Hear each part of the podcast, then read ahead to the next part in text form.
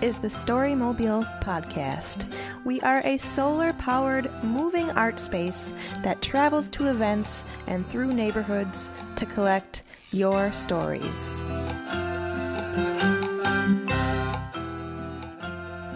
On April 6th, 2017, hundreds of people gathered together to celebrate the release of St. Paul Almanac's 11th book. In downtown St. Paul at Black Dog Cafe, people from all walks of life came together to hear stories read from St. Paul Almanac's Volume 11 on a collected path. Here are some of the authors reading their amazing work.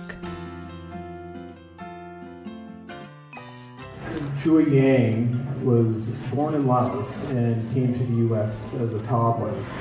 Um, he now lives in the Como Park neighborhood of St. Paul with his wife and two kids. And his publication in this year's almanac is his first published piece of writing. So with that, uh, Chui Yang. All right, lots of people. Yes, this is my first reading. This is my first poem being published. Um, I get to read first, right? Um, yeah, page number 197 if you want to follow along. And uh, thank you to uh, St. Paul Almanac and Black Dog for giving me this opportunity. Uh, before I read, I just want to uh, let you know that the first part of my reading is in, I didn't write that. That is from uh, uh, a man named Irvin Morris. And it's an excerpt from a, a Navajo creation story. So here we go. Refugee, 1984. There, the locusts led them into the third world, which was white, through a crooked opening. Again, scouts were sent out, and again, they found nothing. But in time, they discovered that this world was inhabited by grasshoppers. Irvin Morris. Summer stretched two steel beams out into a vertical horizon.